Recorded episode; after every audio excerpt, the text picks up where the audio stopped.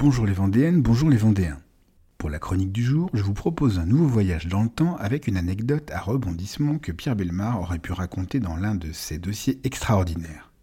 Le mystère du bombardier fantôme de Champ-Gaillard en 1943. Il est environ 16 heures, en ce jeudi 16 septembre, quand un vrombissement assourdissant vient troubler la quiétude de la paisible commune de Saint-Jean-de-Mont.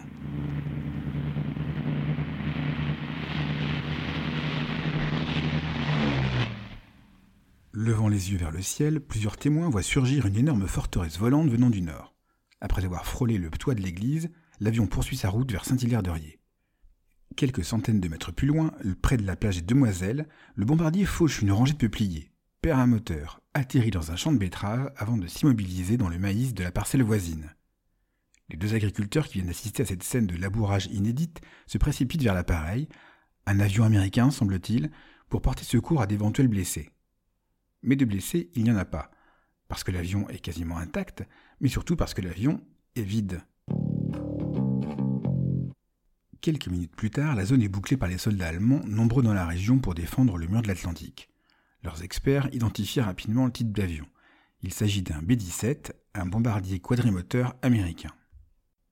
De leur côté, les habitants de la commune se souviennent que Champ-Gaillard, le lieu du crash ou plutôt du mystérieux atterrissage, avait accueilli de 1917 à 1919 une base aérienne américaine.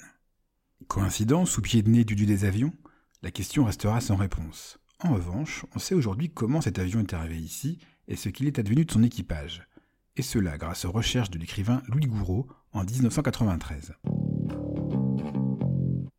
Piloté par le lieutenant Eldon Smith, le B-17 est l'une des 131 forteresses volantes qui s'élancent du sud de l'Angleterre le 16 septembre 1943. Objectif de la mission, le port de Nantes et l'aérodrome de Château-Bougon.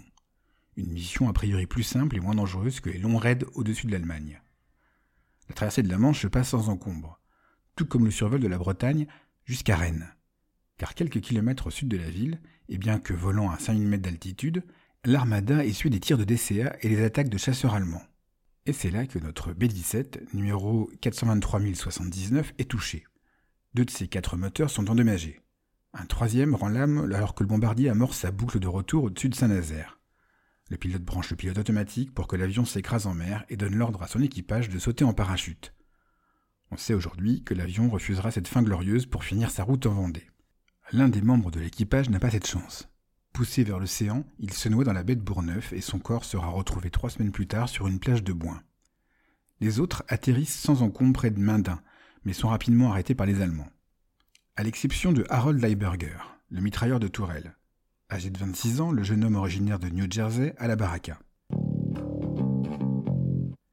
Un mois plus tôt, il a survécu au crash de son précédent appareil en mer du Nord.